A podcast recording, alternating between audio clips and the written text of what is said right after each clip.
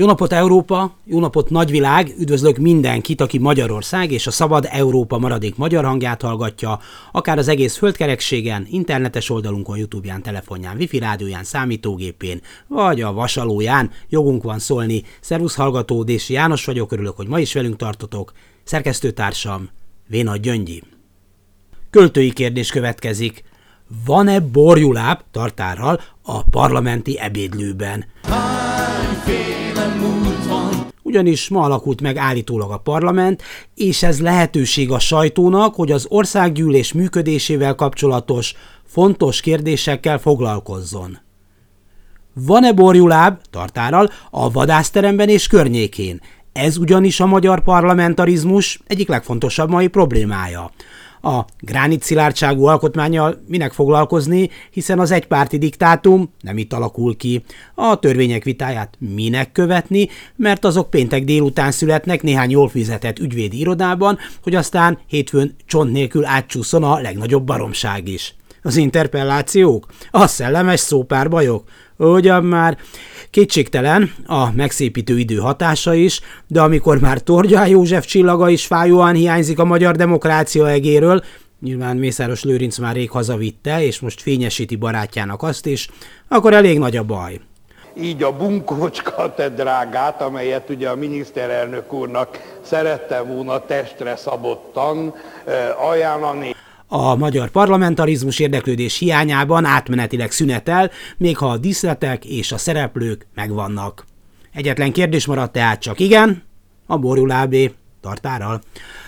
A 80-as években, amikor a parlament még csak üres díszlet volt, végtelenül unalmas és felesleges előadással, e sorok szerzője bekerült egy akkor még létező újság parlamenti tudósítói csapatába. Az évente négyszer előadott országgyűlésen körülbelül semmi sem történt, ezért a tudósítók magukat szórakoztatták. Pontban délben pedig testületileg felvonultunk a vadászteremhez, ahol, hát mint a rendszer kegyeltjei, protekciós borülábat kaptunk tartárral. A nép egyszerű gyermekei ilyen csemegéhez nem juthattak, ehhez pult alá kellett nézni a javából. Én ugyan már akkor sem szerettem különösebben a borjulábat, de megértettem, hogy a nemesség kötelez. Az nem úgy van, hogy csak bejáratunk a neogót falak közé és finnyáskodunk. Így hát igyekeztem megbékelni a gondolattal, hogy most egy fontos helyen, fontos dolgot művelek a mint szűkebbé váló érettségi öltönyömben. Teltek múltak a hónapok, az évek.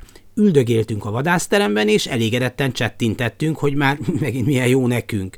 Ekkor valaki berontott, hogy jöjjünk azonnal az ülésterembe éppen a májgaluska levest kanalaztuk, ezért a küldöncöt csendre és rendre intettük. Nem a sarki restibe vagyunk, kérem szépen. Ráadásul mindjárt a féle csemegét kapunk, amit az uralkodó proletariátus választott képviselői útján fogyaszt. Borjulába tartárral.